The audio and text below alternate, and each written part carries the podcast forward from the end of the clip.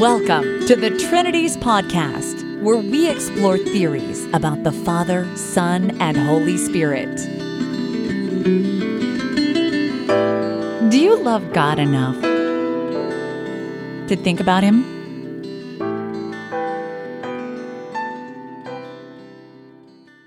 Episode 336 Chris Date's Search for a Viable Trinity Theory. Part 1 In this podcast, I'm going to interact with Theopologetics video podcast number 28, which is entitled Can an Orthodox Doctrine of the Trinity Be Logically Coherent? You'll recall that a couple of years ago, I had a debate face to face with Chris Date in Minnesota and it was a good debate, and it resulted in a longer book version of the debate entitled Is Jesus Human and Not Divine? A Debate. And if you want to check that out, I'll put a link to that book on the blog post for this podcast at trinities.org. It's a good and substantial debate. It's challenging, it's hard hitting, and for the most part, we behave very well, although we get grumpier as the book goes along. And since the debate, I believe, he has become an adjunct professor at the online Trinity Seminary. So, again, I've got a link for that in the blog post for this episode at trinities.org if you're curious about that. I really did like Chris Date. I admire what he's done in rethinking the traditional Catholic doctrine of hell as an eternal conscious torment. In a large body of work, including the website rethinkinghell.org, Chris Date, following some earlier evangelical scholars, defends the thesis that the Bible is best understood as teaching what he calls conditionalism or conditional immortality. In short, God doesn't need to keep sinners who reject him around forever just so they can suffer for an infinitely long time, but at some point he'll bring an end to their existence. And I think this is a plausible and reasonable view. And I admire the stand that he's taken for it. I think that he's made a good case for it, and I admire his willingness to pay the price for making that case. Because, in the eyes of many conservatives, this is kind of edging a little bit close towards what they would consider heresy. I could tell even before the debate that Chris Date is a thinker. He listens to arguments and tries to evaluate them. And that automatically puts him on a different level than some of the people he admires, like, for instance, Dr. James White. So I was interested to find out not too long ago that Chris Date has an upcoming live online debate with a guy who calls himself the Muslim metaphysician. This debate will be on December 4th, 2021, and their debate topic will be Can an Orthodox doctrine of the Trinity be logically coherent? Not a bad thesis to debate. And in preparation for the debate, Chris Date put out this podcast in which he shares some of his latest thoughts on the topic. And in so doing, I think he's acting like a truth seeker. He's treating the matter seriously, he's thinking out loud, and he's inviting feedback to his speculations. And so in this episode, I'm going to join in the fun and try to think through this with him and give him some helpful feedback. Now, one thing that he's presupposing, and he basically says this towards the end, is that God being Trinity is really an uncontroversial implication of the Bible. Like, if you accept the Bible as inspired and true, you therefore must accept that God is three persons in one essence. Of course, I beg to differ, but for the sake of argument, I'm going to grant him that. Suppose that's right. Suppose a Christian ought to be fairly sure about that okay, but what is this doctrine of the Trinity? And is it incoherent? Like, does it imply contradictions or not? So that's the game that we're playing here. Can we construct a self consistent theory, given the assumption that the Bible implies something like the Athanasian Creed? And of course, for the sake of time, I'll be editing this and shortening it a little bit, but I'll try not to leave out anything that's essential to what we're interested in here. So let's hear how Chris Date sets up this discussion. I'm going to offer what I think is a sensible, defensible doctrine of the Trinity. So here's how Mr. Date describes the thesis of his upcoming debate with Jake the Muslim metaphysician. uh, that thesis that we'll be debating, that I'll be affirming and that he'll be denying. Can an Orthodox doctrine of the Trinity be logically coherent? This was um, something that we worked together to come up with. The Muslim metaphysician and other Unitarians like Dale Tuggy, they make a really big deal about there being supposedly multiple doctrines of the Trinity. Now, most of us Trinitarians, I think, would say that's baloney. There aren't multiple doctrines of the Trinity. What there are are different variations of a core Trinity doctrine. So there's a core Trinity doctrine that then gets expressed in, fleshed out in nuanced by competing variations or variants of that core doctrine. Quick comment on that yeah, I think it is fair to say that I make a fairly big deal out of there being competing Trinity doctrines because this shows that there is no real, deep, long standing consensus here.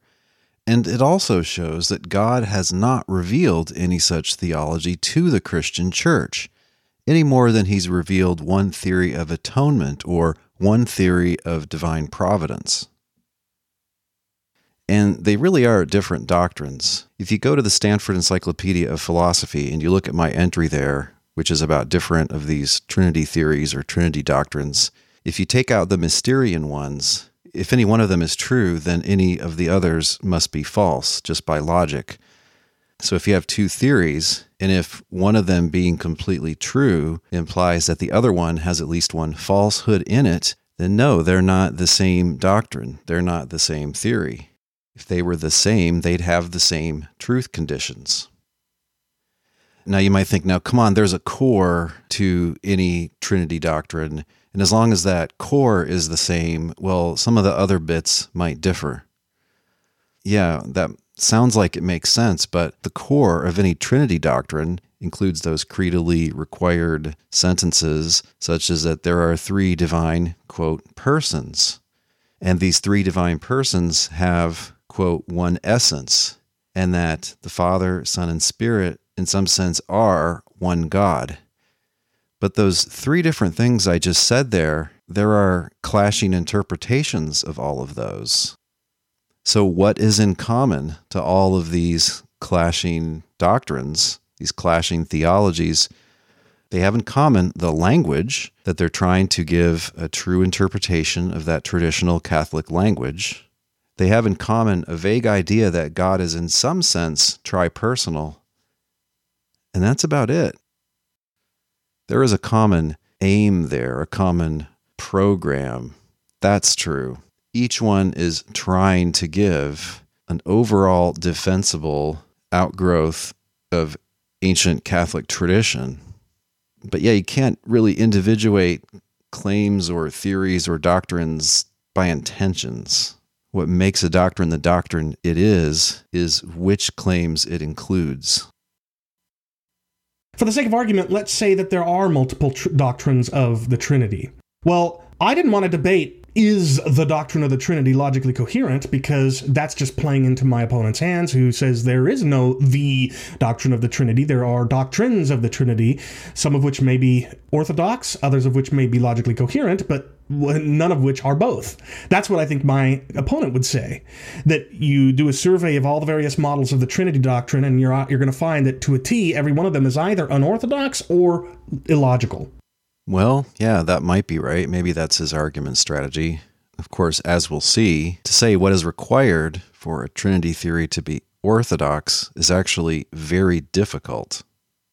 So I proposed something like, and, and, then we fleshed it out to what it looks like now. Can an orthodox doctrine of the Trinity be logically coherent? So what I will be doing is offering what I take to be one doctrine of the Trinity or model of the Trinity that is both orthodox and logically coherent, but I'm not defending it as the only possible such doctrine of the Trinity. There plausibly are others, especially if the one I offer is in fact both orthodox and logically coherent. That would suggest that there may be others. Mm. I don't think so that's that what we're going to be doing today. I'm going to be presenting a uh, model of the Trinity that I take to be both orthodox and logically coherent. Again, just a brief comment. It's important to see for that upcoming debate that the bar has been set very, very low. It's just that is there any Trinity theory which seems to be logically coherent and also seems to be orthodox? So he's not saying that the theory is true He's not saying it's reasonable. He's not saying that it best fits the Bible. He's not saying that there aren't overwhelming objections to it. He's only just saying one thing that if you want to say that all doctrines of the Trinity that should count as orthodox are incoherent, in other words, that they imply a contradiction, if you want to say they're all incoherent in that way, then aha, no, they're not, because here I've got one that isn't. Why, you might ask, is this an interesting exercise? I think it would be most interesting if the main or the only reason people reject Trinity theories is because they perceive them to be logically incoherent, that is, to imply one or more contradictions. Of course, there are some people out there like that who just say, look, the Trinity is a contradictory doctrine, or any version of it you can come up with is going to be self contradictory. Okay, then this would be a kind of negative defense against that. It's like, well, maybe there are some contradictory ones out there, but you can't show that all the orthodox ones are contradictory because this one here that I've got seems to be both coherent and orthodox. Still, it wouldn't be of a lot of interest unless it was plausible that that same doctrine was taught by the Bible, right? Because the Trinity is supposed to be a doctrine of divine revelation. It's supposed to be something that the one God has revealed about himself through Christian scripture. And in fact, it has always been the case that most opposition to Trinity theories is scripture based. These are objections to the effect that, first, Scripture doesn't support any such Trinity theory, and second, that any such theory contradicts the New Testament teaching that the one God just is the Father alone. But again, setting aside all concerns about Scripture and Christian history, if you can come up with something that seems to be an orthodox Trinity theory and it doesn't imply a contradiction, that is interesting. Of course, then we'd have to come back to these scriptural questions, I think. But again, let's play the game, see how it goes. Let's start with what it means for a doctrine of the Trinity to be orthodox. I would say, generally speaking, when we ask if a doctrine of the Trinity is orthodox, what we mean is does it cohere with the early ecumenical creeds that collectively and progressively define the doctrine of the Trinity? Yes, I agree. I think that is what most people mean. And just notice here that the Bible has been set off to one side. We're now using as our criterion meetings of Catholic bishops starting in the fourth century and going on into the fifth, sixth, seventh, eighth, etc. So the Nicene Creed, for example, confesses that we believe the in 381 A, the Father, Creed, to B, be clear. Jesus Christ, who is very God of very God, being of one substance, sometimes called essence. The Greek word is ousia, with the Father, and C, the Holy Ghost, who with the Father and the Son together is worshipped and glorified. So we could start with that abbreviation of the Nicene Creed, and we would get three truths that partially comprise an orthodox doctrine of the Trinity. Those three truths being the Father is God, the Son is God, and the Spirit is God. Well, those are three sentences, but until we give an interpretation of the little word is in each one of those, we haven't specified a particular truth for each of those three. But there's more. The Chalcedonian Creed, or the Creed of Chalcedon, or the Chalcedonian symbol or definition, or From the definition year or symbol of 451, Chalcedon, however you want yes. to put it. It also says that Jesus Christ is truly God and truly man, consubstantial or co-essential with the Father. Well, that's just repeating what was said at the 381 Creed. The Greek word here is homousio, uh, homoousios, not homoiousios. That was a part of the debate that was what was reconciled by this creed or confession. Um, homoiousios 381. would be similar substance or comparable substance or substance of the same kind. Homoousios means same substance, not like substance, but same substance. Same substance. Right. So now we have another technical term that until we specify what that means, we don't really know what it means to say that, for instance, the Father and Son are the same substance. The same substance in what sense? Okay, let's see what he says. So we need to add a fourth truth to our list of truths that constitute an, orthodox doctrine of the Trinity. Namely, the Father, the Son, and the Spirit share one substance. Or to put it simply, there is one only there's only one God. Notice that so far, although he says he's listing truths, he is in fact just listing required formulas which cry out for an interpretation. So far, he's giving us required language. Okay, but now he's going to turn to interpret that key term, substance. By the way, substance here is substance in, in the in philosophical jargon. Substance in the jargon of philosophy means something like concrete object or concrete entity. Well, that's one thing that it means. So he thinks he's just telling you what the creeds say, but in fact, he's introducing a very heavy interpretive decision here. And there's a whole chapter in my book, What is the Trinity, about what could it possibly mean to say that the three of them are homoousion, or one substance, or one essence. But the way Chris Date interprets it is that if you mention the Father, Son, and Spirit, that there's only one God between them to share one substance is for there to be only one God among that group Father, Son, and Spirit. Now, what he's right about is that it was a part of the tradition going back to the two Gregories right before the 381 Council. There was an interpretation that had developed of thinking that the Nicene claim that the Father and Son are one ousia somehow entails that they're the same God or that they're in the same God. So, this one substance claim is supposed to somehow help us get monotheism out of all this. Right, but what is meant by substance? If a substance is a universal essence like humanity or caninity, the quality of being a dog, if there are three things, each of which has caninity, that's just to say there are three dogs. If there are three things, each of which has humanity, that's just to say that there are three human beings. And so, likewise, if substance here means a universal quality, a universal essence, then if there are three things, each of which has the essence divinity, that's just to say that there are three gods. Okay, but he's not taking it that way. He's interpreting substance in the sense of what Aristotle in ancient times called first substance, where substance isn't a quality or a defining essence, but it's an individual thing of a certain kind. So, in this sense of the word ousia or substance, I'm a substance, you're a substance, Chris Date is a substance. That's just to say, I'm an individual thing, you're an individual thing, and he's an individual thing. So, when he says the Father, Son, and Spirit share one substance, he means that there is between them just one thing, one individual reality, one God. But that's not what the second and fourth ecumenical councils say. It is an interpretation of their words, though. And it's a very controversial one. If the Father and Son are the same God, then why wouldn't they be the same in every way?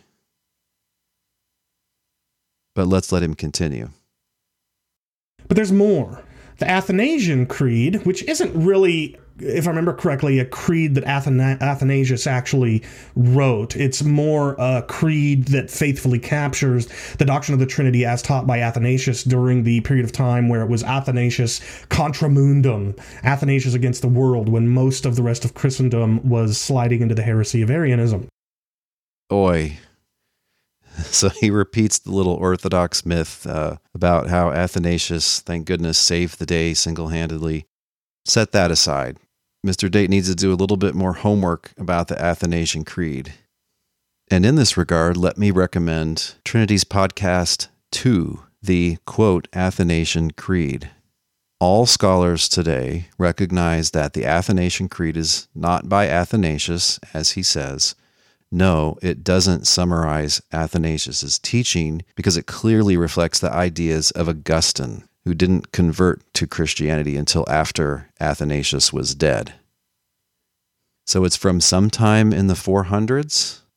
It doesn't reflect what Athanasius was arguing for, or even what was current, you know, in the 370s, leading up to the 381 Council, now called the Second Ecumenical Council It's from the 400s, and it clearly reflects the ideas of Augustine writing in the early 400s. So it's from sometime in the mid 400s, probably.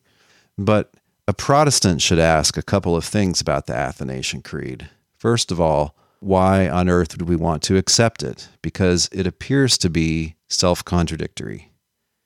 And further, it's not in any sense a document that resulted from an ancient consensus. We don't actually know the origin of the so called Athanasian Creed. Of course, it's been accepted in these latter days by some ill advised Protestants and others. But given that it seems to reflect the speculations of Augustine and it seems to be incoherent, and also it's morally a ridiculous document in that it merely damns anyone to hell who doesn't accept these crazy speculations that it outlines. And this is not a position that most thoughtful Christian apologists today defend. For more on this topic, check out Trinities podcast 286 Is the Trinity Essential? Three Views. But okay, many people do this. They suppose that somehow this document that comes from who knows where, that's misnamed, that's morally ridiculous, and that seems to contradict itself, somehow this is our standard for what counts as a good Trinity doctrine. All right, let's roll with it. What does he think this adds to what's been said before? And the Creed says we believe in one God in Trinity and Trinity in unity, neither confounding the persons. There's more there that we'll get to in a minute. But this language of confounding the persons means not confusing them one for the other. They're distinct from one another, always. And why this is important is because of one common heretical uh, bad analogy for the relationship between the persons and being in the Trinity. Wayne Grudem offers a form of the analogy like this You might have a man who is a farmer, a mayor, and an elder. But such a man is only one person. They're just doing three activities at different times. And of course, the analogy can't deal with the personal interaction among mem- members of the Trinity. This is a fairly uh, stock accepted understanding of modalism, the heresy of modalism, according to which well, uh, there is only one person in God, and that person is the Father in some circumstances, the Son in others, and the Holy Spirit in others. Or the Father in some contexts, the Son in other contexts, the Holy Spirit in other contexts.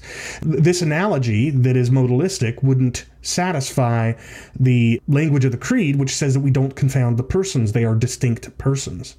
Yeah, I think he's right, but you could actually make this point and leave the so called Athanasian Creed off to one side it was clearly part of the intentions of the people who came up with the Nicene Creed that it should not imply the numerical sameness of the persons of the Trinity. That is, it shouldn't collapse them into numerically one thing. They meant to reject what historians refer to as modalistic monarchian forms of theology, which did collapse them. Now, the way that Chris Date chose to describe what it is that's wrong with this sort of account of the Trinity is interesting, and we might need to come back to it because it may be relevant to what he's going to say later. But at any rate, now he adds a fifth point, which is just that the three, none of those is numerically the same as any of the others. The Father is not the Son, and the Son is not the Spirit, and the Father is not the Spirit. In other words, they're eternally distinct from one another. When the Trinities podcast returns, what about so called generation and procession?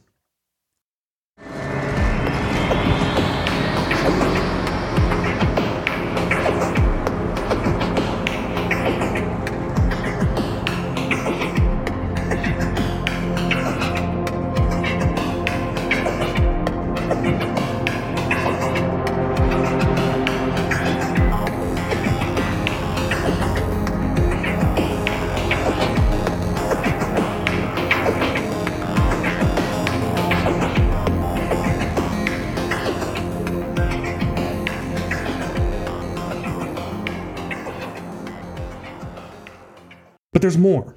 The Nicene Creed says that Jesus Christ was begotten of the Father before all worlds, and that the Holy Ghost proceeds from the Father and, of the, and from the Son.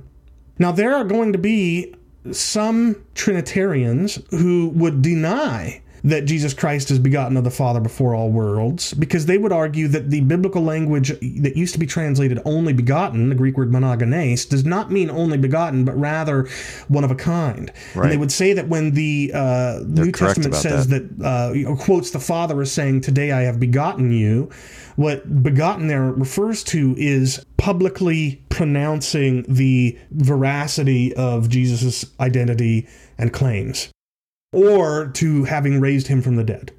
So, begotten in that sense refers to something after Christ's incarnation.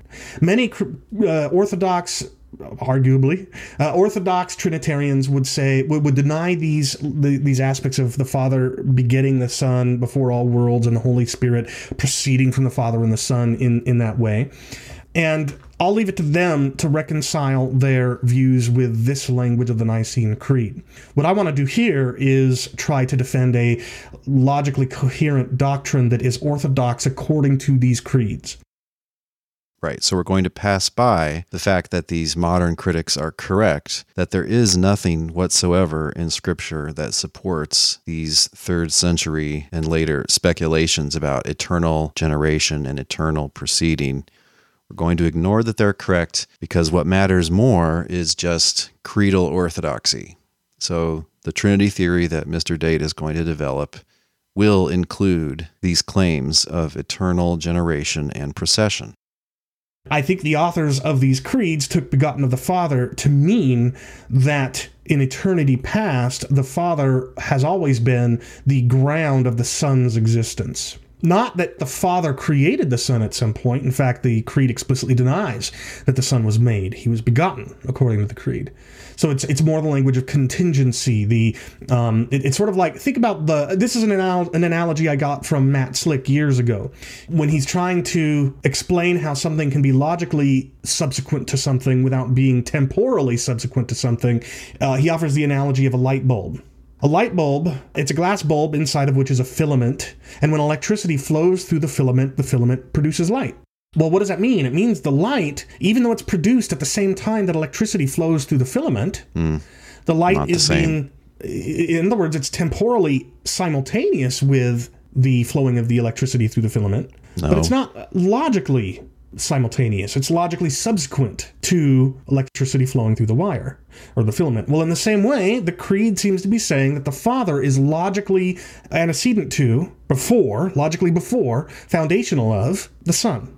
So, if we want to defend a doctrine of the Trinity that is orthodox in that sense of being coherent with the Nicene Creed, I think we've got to add a sixth truth to our list of truths that comprise a doctrine of the Trinity that is orthodox, and that is that the Son and the Spirit are logically contingent on the Father. A couple of comments there. In talking about this in terms of grounding or logical dependence, and I think it's not really logical dependence he means so much as metaphysical dependence, right? In some sense, the Son and Spirit exist because of the Father. I think that's what he's actually saying here. He's avoiding talking about eternal generation and procession as a kind of eternal or timeless causing, in contrast, Trinitarians like Richard Swinburne just gladly talk about the first divine person causing a second, and the two of them cooperating together to cause a third. Somehow this happens all just instantaneously. Matt Slick's analogy is sloppy. The light bulb doesn't come on as soon as the electricity enters the wire. I mean, it might kind of appear that way to us, but instead of reproducing the fully traditional language about generation and procession, which is naturally understood as to be a type of eternal causing, he says the Son and Spirit are logically contingent on the Father. Again, I think what he means to say is that their existence and their deity depend on the Father.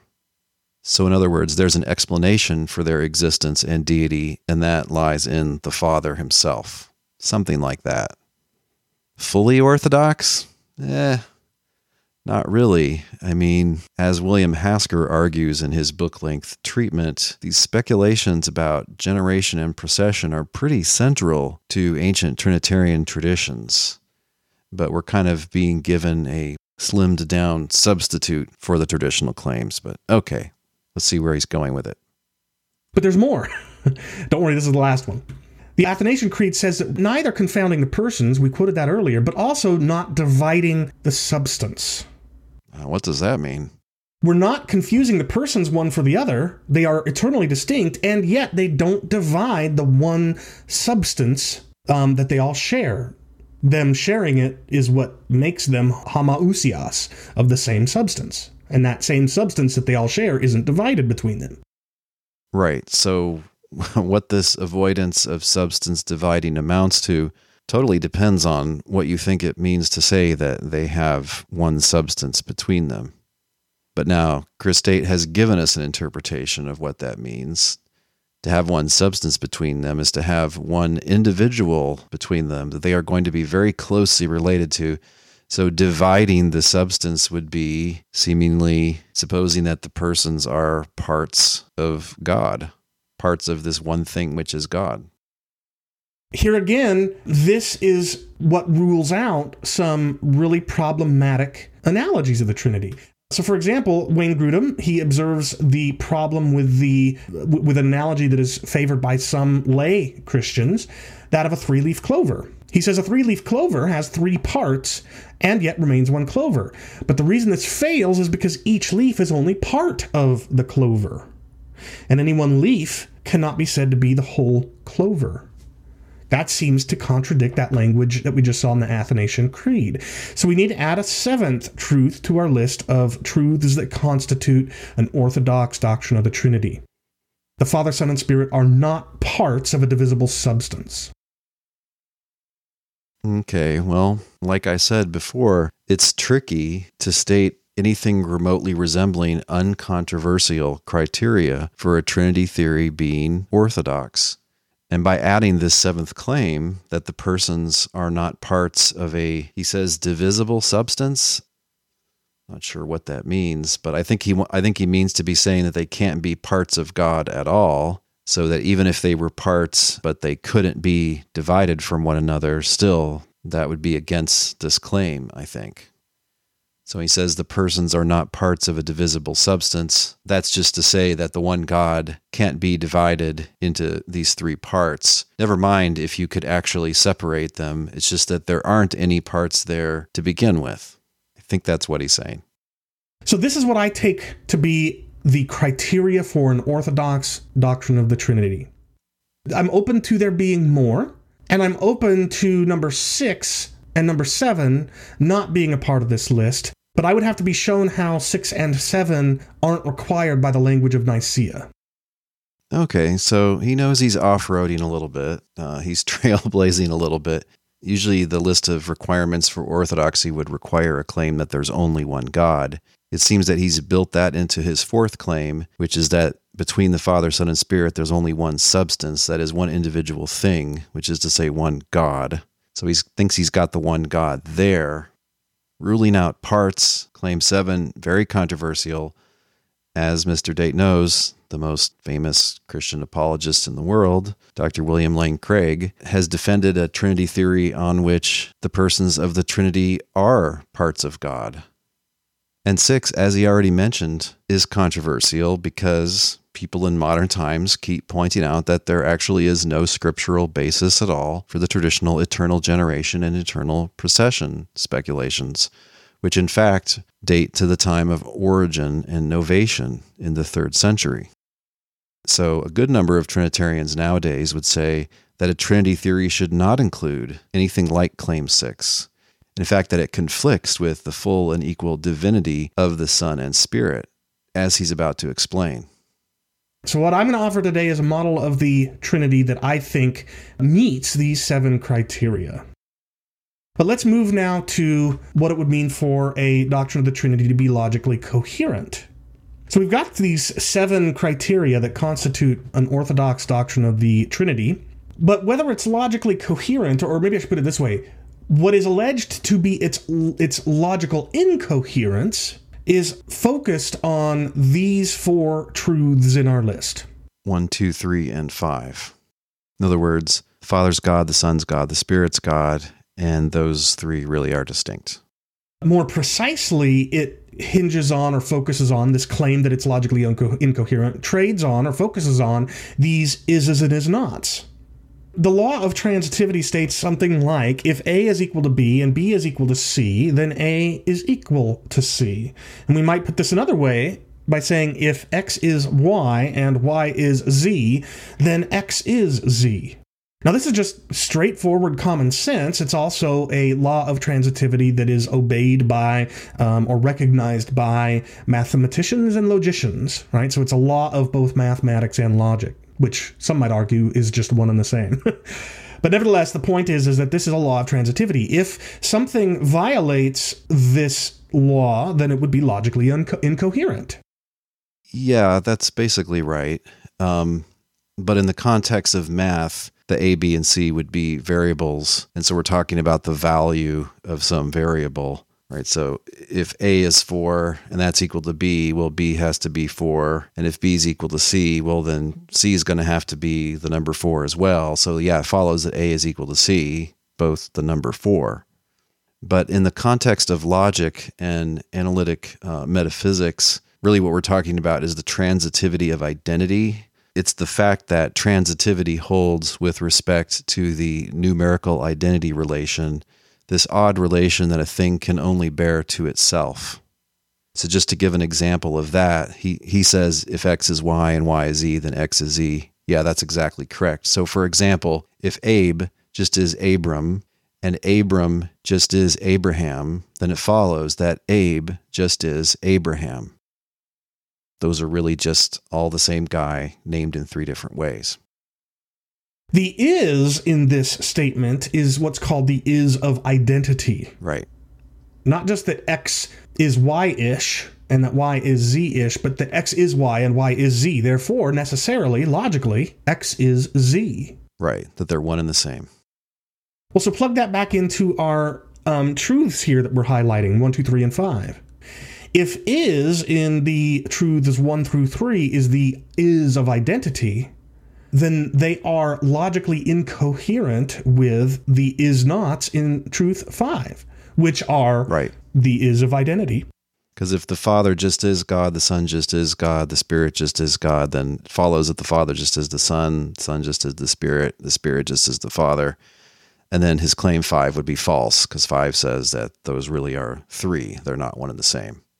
Yeah. So we're we're basically violating the law of identity. We're, uh, right the or the law of non-contradiction. We're saying that it's possible for, for A to be both B and not B at the same time and in the same way, and and that that's a that's a problem.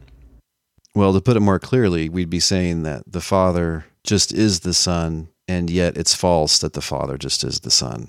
Right? That's the contradiction, where one affirms and denies one and the same claim right? The Father being the Son would be implied by one and two. The Father is God and the Son is God when that's an is of identity. And the Father not being the Son or the two being distinct would be implied by five. Thankfully, there's another use of the word is. So, in the statement, the cat's skeleton is feline and its heart is feline, but its skeleton is not its heart. The first two is's are the is of predication the quality of felinity, the quality of felineness, is predicable. It can be attributed to the skeleton. And the same is true of its heart, right? Both its skeleton and its heart, the cat's anyway, can be predicated equally, attributed equally to both the cat skeleton and its heart that it is feline. Yes, this is a very controversial example employed by Dr. William Lane Craig. But uh, let's be careful here. If we're using the word feline to mean felinity, in other words, the essence of cathood, uh, the what it is to be a cat, then in that sense, the cat's skeleton is not feline, because the cat's skeleton is not a cat, and then the cat's heart would not be feline. If felinity or being feline implies being a cat, which seems to be like the primary sense of the word, at least in a philosophical context, then those statements would be false. So, what are you saying when you say the cat's skeleton is feline? You're saying that this skeleton is typical of a healthy cat, or it's the right sort of skeleton a cat should have, or something like that. You're saying there's some kind of close relationship between this skeleton and a typical cat. Same thing when you say the heart is feline. You're not saying it is a cat, but you're saying that this heart bears a close relation to at least one cat or to even to cathood. For a heart to be feline is to be the kind of heart which a cat should have, something like that. And yes, if you're saying that the cat's skeleton is feline and the heart is feline, and yet the skeleton is different than the heart, those really are two. Yeah, there's no contradiction implied there. Both of those things, and they really are different, the skeleton and heart, both of them have some close relations to a cat or to felinity in the most proper sense.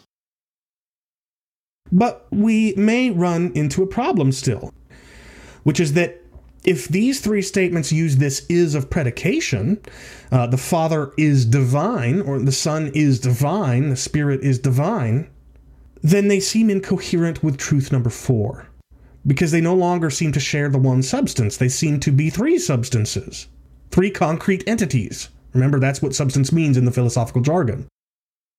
Again, that's one thing it means. It's what it means in Chris Date's Trinitarian speculations.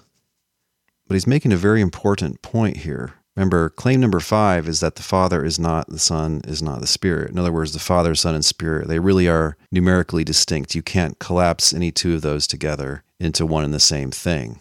What it's saying is the Father's one thing, the Son's another, and the Spirit's another, that they're numerically distinct. Okay, but if they really are three things and each one of them is divine, the primary meaning of divinity in a philosophical context is to be a god. It's whatever it is that makes the owner of that quality a god. It's godhood. You've got three things, each of them has what it takes to be a god. Well, then you thereby have three gods. This is a problem that has bedeviled the Nicene tradition even since before that 381 Creed and three gods, of course, is inconsistent with only one God. And the way that Chris Date wants to put that is that there's only one substance, that is only one being between the Father, Son, and Spirit, that there's only one God between them. Yeah, it is inconsistent with that. If these truths, one, two, and three, use is of predication, then they seem logically incoherent with truth number four, even if they are coherent with truth number five. I mean, one through three just are consistent with five, right? This thing's divine, this thing's divine, this thing's divine. Oh, and those are three different things. Right. Now you just have three divine things. So logically, one, two, and three and five could be true. But once you add in that there's only one God, now you've got a terrible problem. And there's no easy way out. You can get back from three gods to one God by saying that at most one of those is fully divine, divine in the primary sense, then you're going against small c Catholic tradition. Or you could collapse the three and deny five. Well, they're not really three things, they're really one. And that's why they only amount to one God. And that's traditionally considered to be the heresy of modalism, like ancient modalistic monarchianism. So, this realm of speculation is in a tough place even before you get anywhere near his claims six and seven. And we should add that some Trinitarians think that the doctrine of the Trinity implies contradictions, and that's okay. They think it's still true. For an unusually sophisticated version of this view, check out Trinities podcasts 324 and 325. A closely related view, like you see in the work of Dr. James Anderson, is that, well, we're not saying that the Trinity implies actual contradictions, but the thing is, for all the world, it looks like that so. So there's an appearance of incoherence here that we just can't get away from. He's not accepting either of those as a truly orthodox theory. Rejecting actual contradictions, yes, is very traditional. I think that was always assumed in the ancient tradition. Saying that there aren't apparent contradictions, hmm, it's a lot more ambiguous. Some, but not others, within Trinitarian traditions are willing to countenance apparent contradictions that we can't figure out how to get rid of. Okay, but he wants to try to get rid of them. That's why he's playing this game. So when we talk about the a doctrine of the Trinity that is uh, that is both orthodox and logically coherent, what we're saying is that an orthodox doctrine of the Trinity is logically coherent if it affirms each of these criteria without logically contradicting itself. And I'm going to offer what I take to be a model of the Trinity that is orthodox and logically coherent in just this way. When the Trinities podcast returns, what is this theory?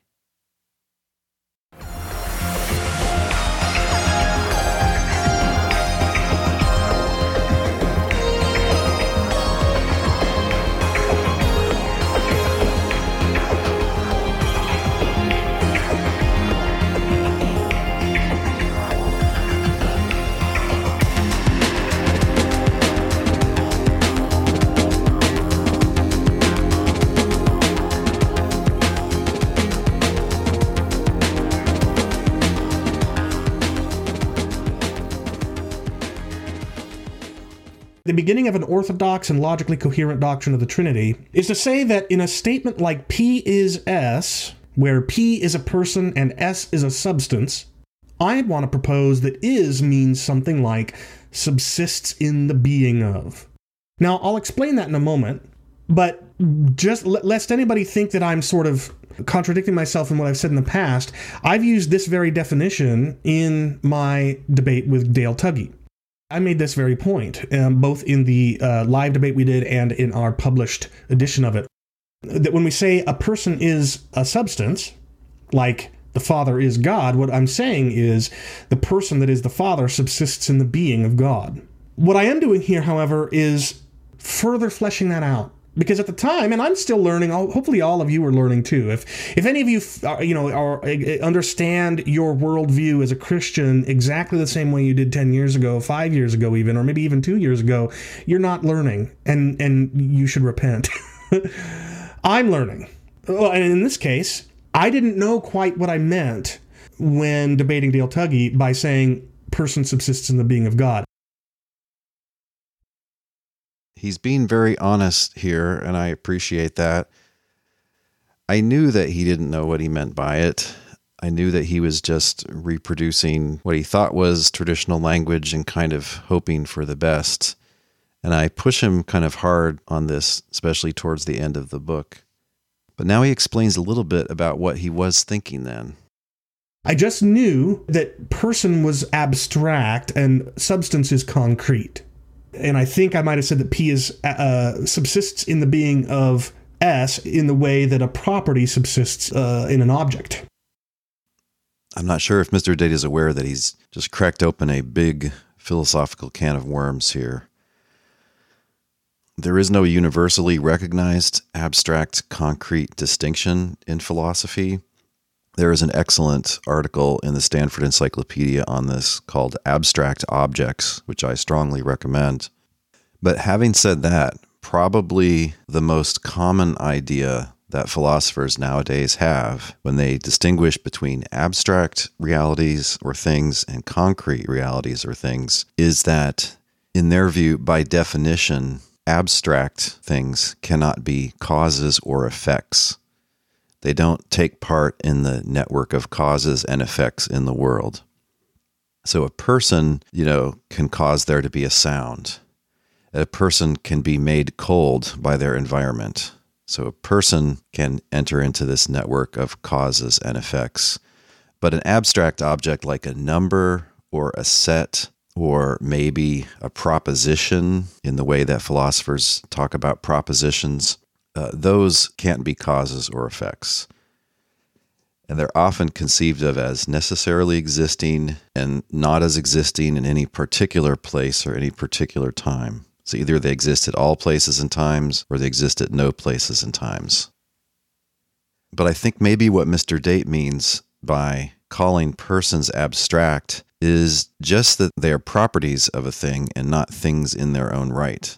So they exist not independently like a substance in the sense he means, but they exist as an attribute, and so dependently on what they exist in.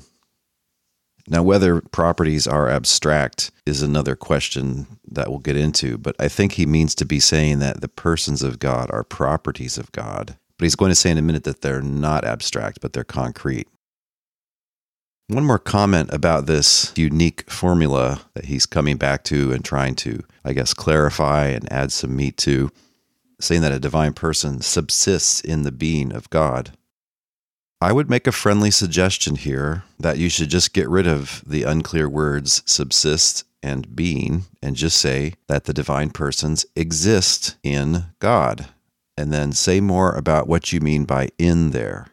I think that's all he really needs to do. Maybe they're in God in the way that an individual property is in an object that has that property. Subsists can mean different things. For some authors, subsists means existing in the way that a substance exists, like a primary substance, the way he's talking about it. I'm not sure that's what he means. And why talk about the being of something when you can just talk about that thing? So, again, friendly suggestion ditch the pretentious and unclear abstract terminology. Instead of saying that a divine person, quote, subsists in the being of God, why can't you say the same thing and indeed say it more clearly by saying that a divine person exists in God? And then go on to tell us a bit more about what you mean. Say more about that in. Okay, back to Chris Date. So this is consistent with what I have debated, uh, with what I've argued in my debate with Dale Tuggy, um, but I want to try to flesh it out more today. And I'm beginning by fleshing that out to say that in a statement like P is S, where P is a person and S is a substance, is means something like subsists in the being of. So I could say, this is Brandon, or, or Brandon is this person, uh, Brandon is this human being. What I mean is that Brandon, the, the person that is Brandon, subsists in this human being, the being of this human.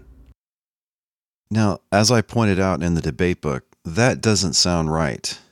His son Brandon is not a thing which bears some interesting relationship to this other thing, which is a certain human, right? Isn't Brandon that human himself?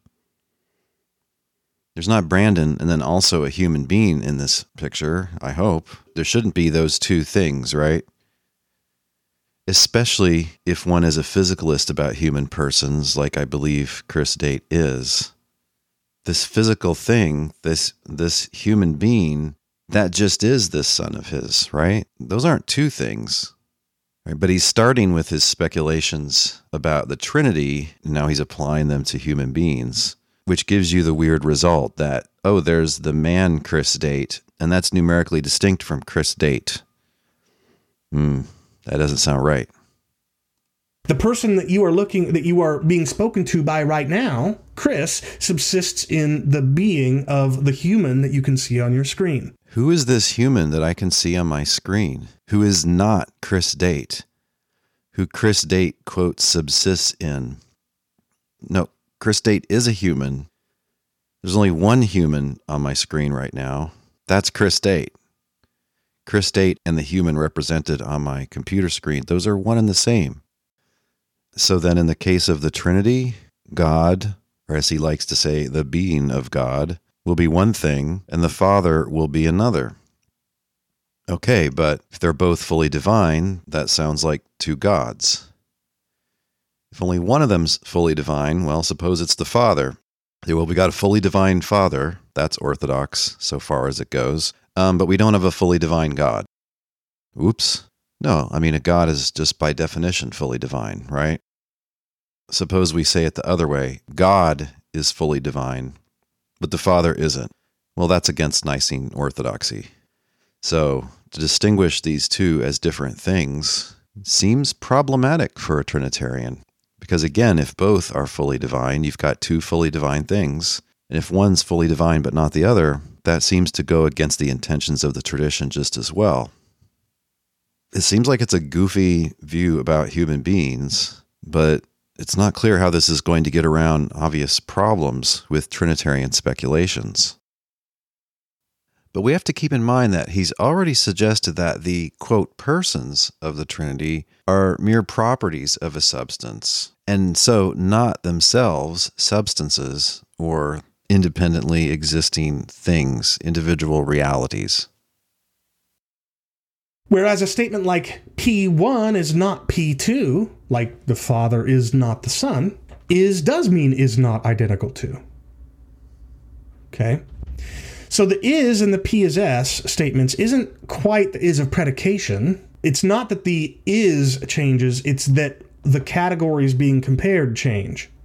In a statement like P is S, you're comparing an abstract with the concrete in which it subsists. But in a statement like P1 is not P2, you're comparing two abstracts. Uh, okay. Again, I think by abstract, he just means to say that the person is a quality of the thing that it's in. So he's saying when you distinguish the persons, you say the Father is not the Son, that's denying an identity statement. Well, that seems good insofar as it goes. They differ from one another, they must be numerically distinct. Right. But now he suggested that when we say that the Father is God, that really means that we've got two things here the Father and God, and the first is in the second, maybe somewhat as an attribute is in the thing that has the attribute. Okay, well, this in relationship that he's talking about, whatever else we say about it, it requires that the two things are numerically distinct. Nothing could be in itself, right? So if one thing's in another, in this sense, we're talking about really two things. But again, it seems to me this isn't bothering him because he's demoted one of those things to being a mere property or attribute. If you make any kind of abstract concrete distinction, you mean that nothing can be both. That's pretty much a given. How to draw that distinction is much disputed. But what's much agreed on is that if there is an abstract concrete distinction, nothing's going to count as both abstract and concrete. Okay, so then this thing which is the Father has to be different than this thing which is God, because he says the Father is abstract and God, or the being of God, is concrete. One is abstract, the other is concrete. Nothing could be both. Okay, well, it follows then that the Father is one thing and God is another. Those are numerically distinct. So I'm not sure he's quite followed out the logic of this relationship that he's suggesting, because it does clearly imply the distinctness of the two things involved the person and the God which the person is in. But again, if I'm following along with his thoughts, he thinks that the distinction here doesn't matter since these two are so closely related, the person being a property of God. Now, what I mean by subsist then is that if X, if anything, subsists in substance S, then X is abstract and has no being independent of its concrete substance. Okay, so here he's using another idea common to people who distinguish between abstract things and concrete things. It is very widely felt that an, an abstract thing, in a sense, is ontologically cheap. They don't make a lot of demands on reality. If you start positing infinities of abstracta, you don't think that you're bloating your ontology because, in some sense, they're nothing over and above the concrete things, or they're dependent on the concrete things. Anyway, adding them is not as costly as adding more concrete things into your worldview. So he's saying that a property that exists in something has no being or reality independent of the thing that it's in. So maybe it's just like an aspect of the thing or a way the thing is or something like that. That is a plausible view about properties, specifically individual properties, as he's going to get into.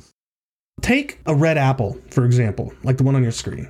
In the philosophical jargon, we would say there's one concrete substance, namely the object that is the apple. Now, of course, that is a compound substance. So there's millions and millions of atoms, each of which is its own concrete substance, but those collectively form the, con- the compound substance that is this apple. An example of an abstract that subsists in the substance that is the apple is the apple's redness. Okay. Right?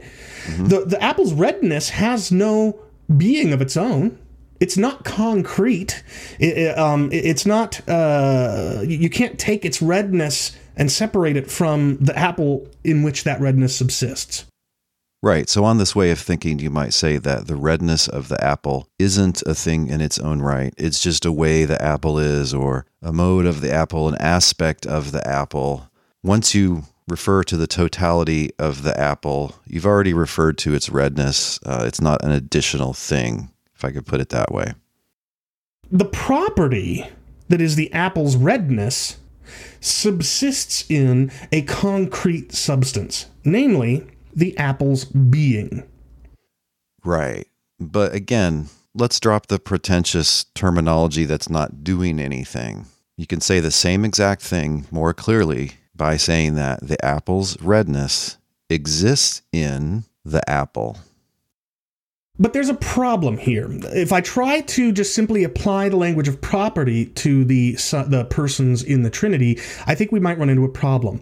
This is an article in the Stanford Encyclopedia of well, Philosophy Online, of uh, an article called Properties.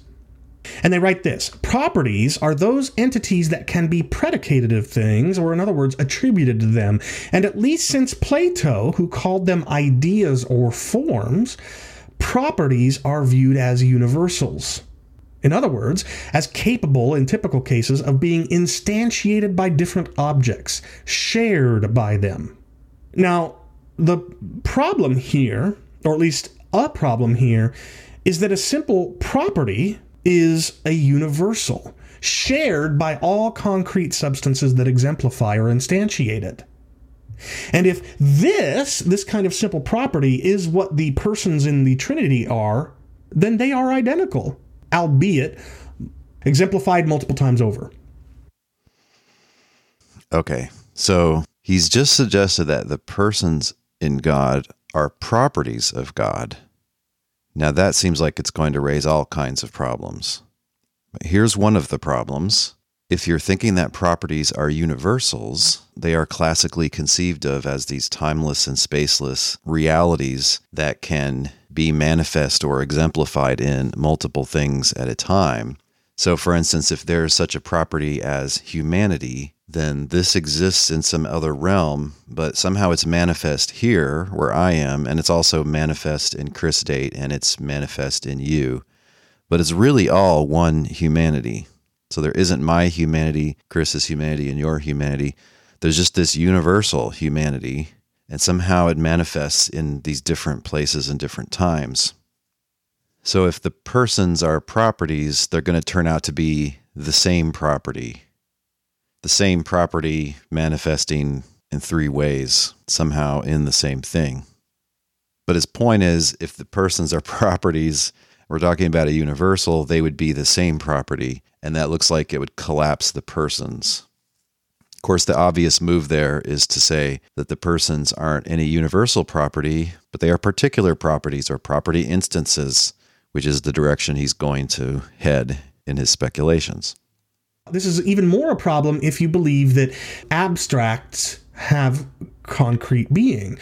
That form or ideal that Plato talks about he thinks a lot of uh, even today some christian philosophers think those properties or ideals or forms they have real concrete existence in something like a realm of ideas and that would make this even more problematic because that would just mean that the um, father the son and the holy spirit they are just the same property that exists outside of you know transcending the concrete being of god. You know realm of ideas or something like that. So it becomes even more problematic. Okay he's getting a little bit confused here. Philosophers who think there is an abstract concrete distinction don't think anything is both abstract and concrete. So then if they say that properties are abstract they're not going to also say that they're concrete. But he is at the same time saying something correct here, which is as concerns properties or attributes or features that things have, they are conceived of sometimes as abstracta, traditionally called universals. However, and this also goes back to ancient times, they are sometimes treated like individual concrete things, things that are located in space and time, and things that have causal powers, things that can be causes and effects. So, for instance, uh, a property of coldness, you could talk about this apple's coldness versus that apple's coldness, and there could be a cause for this apple's coldness. I just put this apple in the fridge for an hour, and that caused the apple to be cold. And you might think of this apple's coldness as an individual attribute and as kind of a thing that's a component of the apple, something kind of like a part or ingredient of it and not merely something which is manifest in it like a universal. So, yes, some philosophers think of properties as individual and even, yes, concrete things that are in objects. So, I don't think that A simple property is going to necessarily solve our problem here. However, that same article makes an interesting distinction. According to a different conception, properties are themselves particulars, not universals, but particulars. But those particulars aren't concrete particulars like a substance, they are abstract particulars. As so conceived, properties are nowadays commonly called tropes. This article, Properties, in the Stanford Encyclopedia of Philosophy, written by Francesco Orilia and Michelle Paolini Paoletti, it links that word tropes to a different entry in the encyclopedia called, guess what? Tropes. this one written by Anna Sophia Maurin, or Maurin, or Maurin, something like that. Anna-Sofia writes Tropes are things like the particular shape, weight, and texture of an individual object. That there are tropes seems prima facie reasonable if we reflect on such things as perception. I don't see color in general. I always see the color of the particular object whose color I'm perceiving, right? So, what exists when a trope exists is an abstract particular. It's not concrete because it has no existence on of its own it subsists in the concrete substance in which it subsists, but it's also a particular, not a universal. Go back to this apple. If its redness is a trope, not just a simple property, then there is no other instance, there, there is no other identical trope. The redness of this apple just is the redness of this apple and none other, even if the redness of this apple and the redness of some other apple are virtually identical um, instantiations of a redness trope or, or, a redness property, right? So maybe we could say that the tr- the property is universal and the trope is the instantiation, the particular instantiation of that universal. So this is a direction in which the ancient speculation turned after Plato suggested that all properties were universals.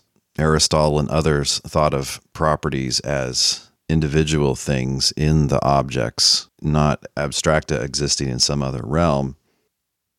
A lot of philosophers said, well, I'd like to have both of these items in my theory. I would like to believe that there are universal properties and also particular properties. And say in the cases of essence like humanity or caninity, there's universal human nature, but then there's also the human nature of this guy, that lady, etc. Okay, might wonder if that's too many properties. Might wonder if we should just stick with one or the other conception of a property, but that has been a popular speculative option.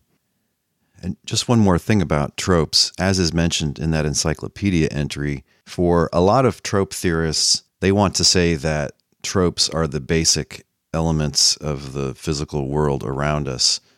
They want to explain things or substances in terms of tropes or even reduce substances in terms of tropes.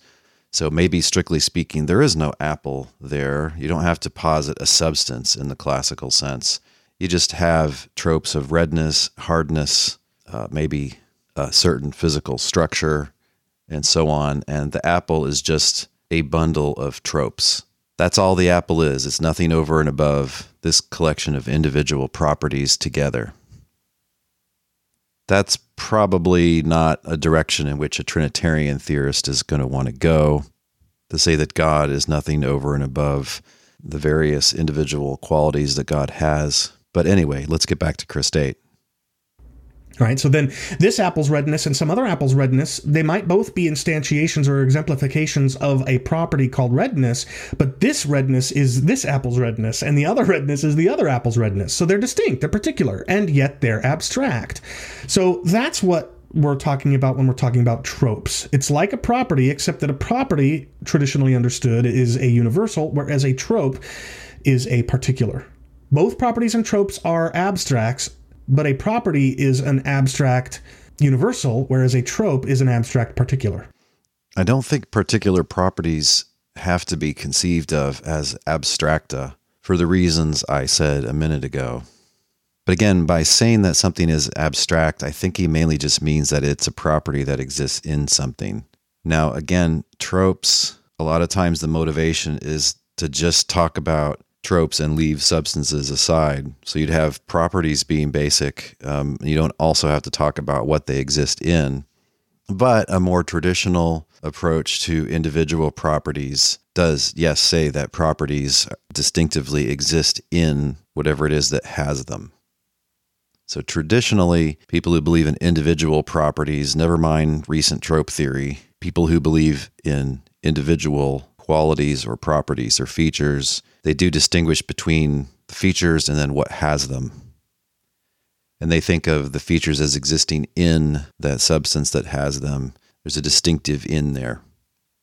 Definitionally, a trope is the abstract yet particular exemplification of what might be a, a, universal property.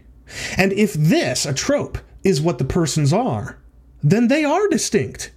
And yet, they subsist in a single concrete substance.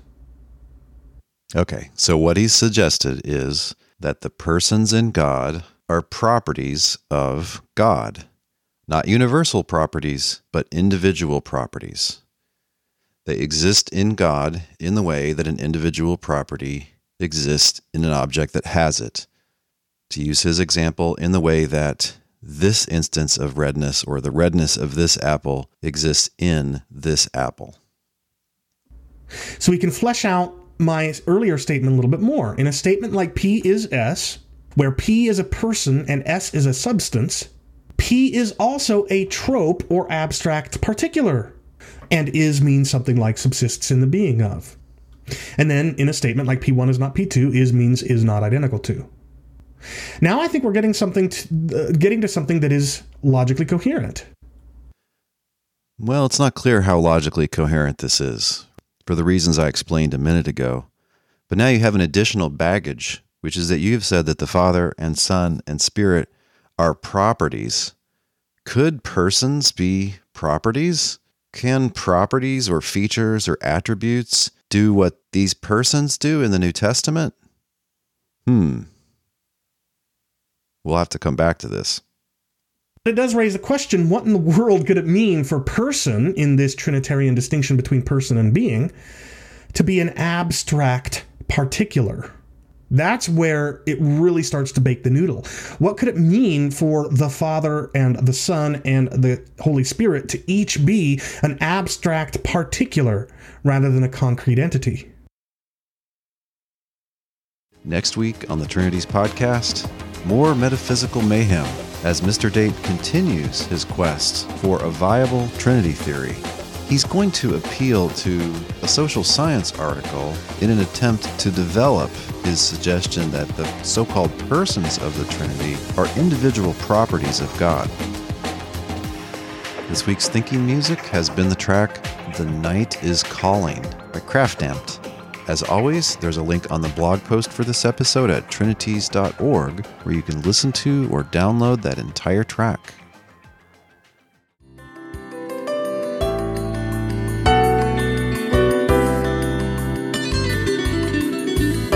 Thanks for listening. We'll see you online at trinities.org. Till next time, don't forget to love God with all your mind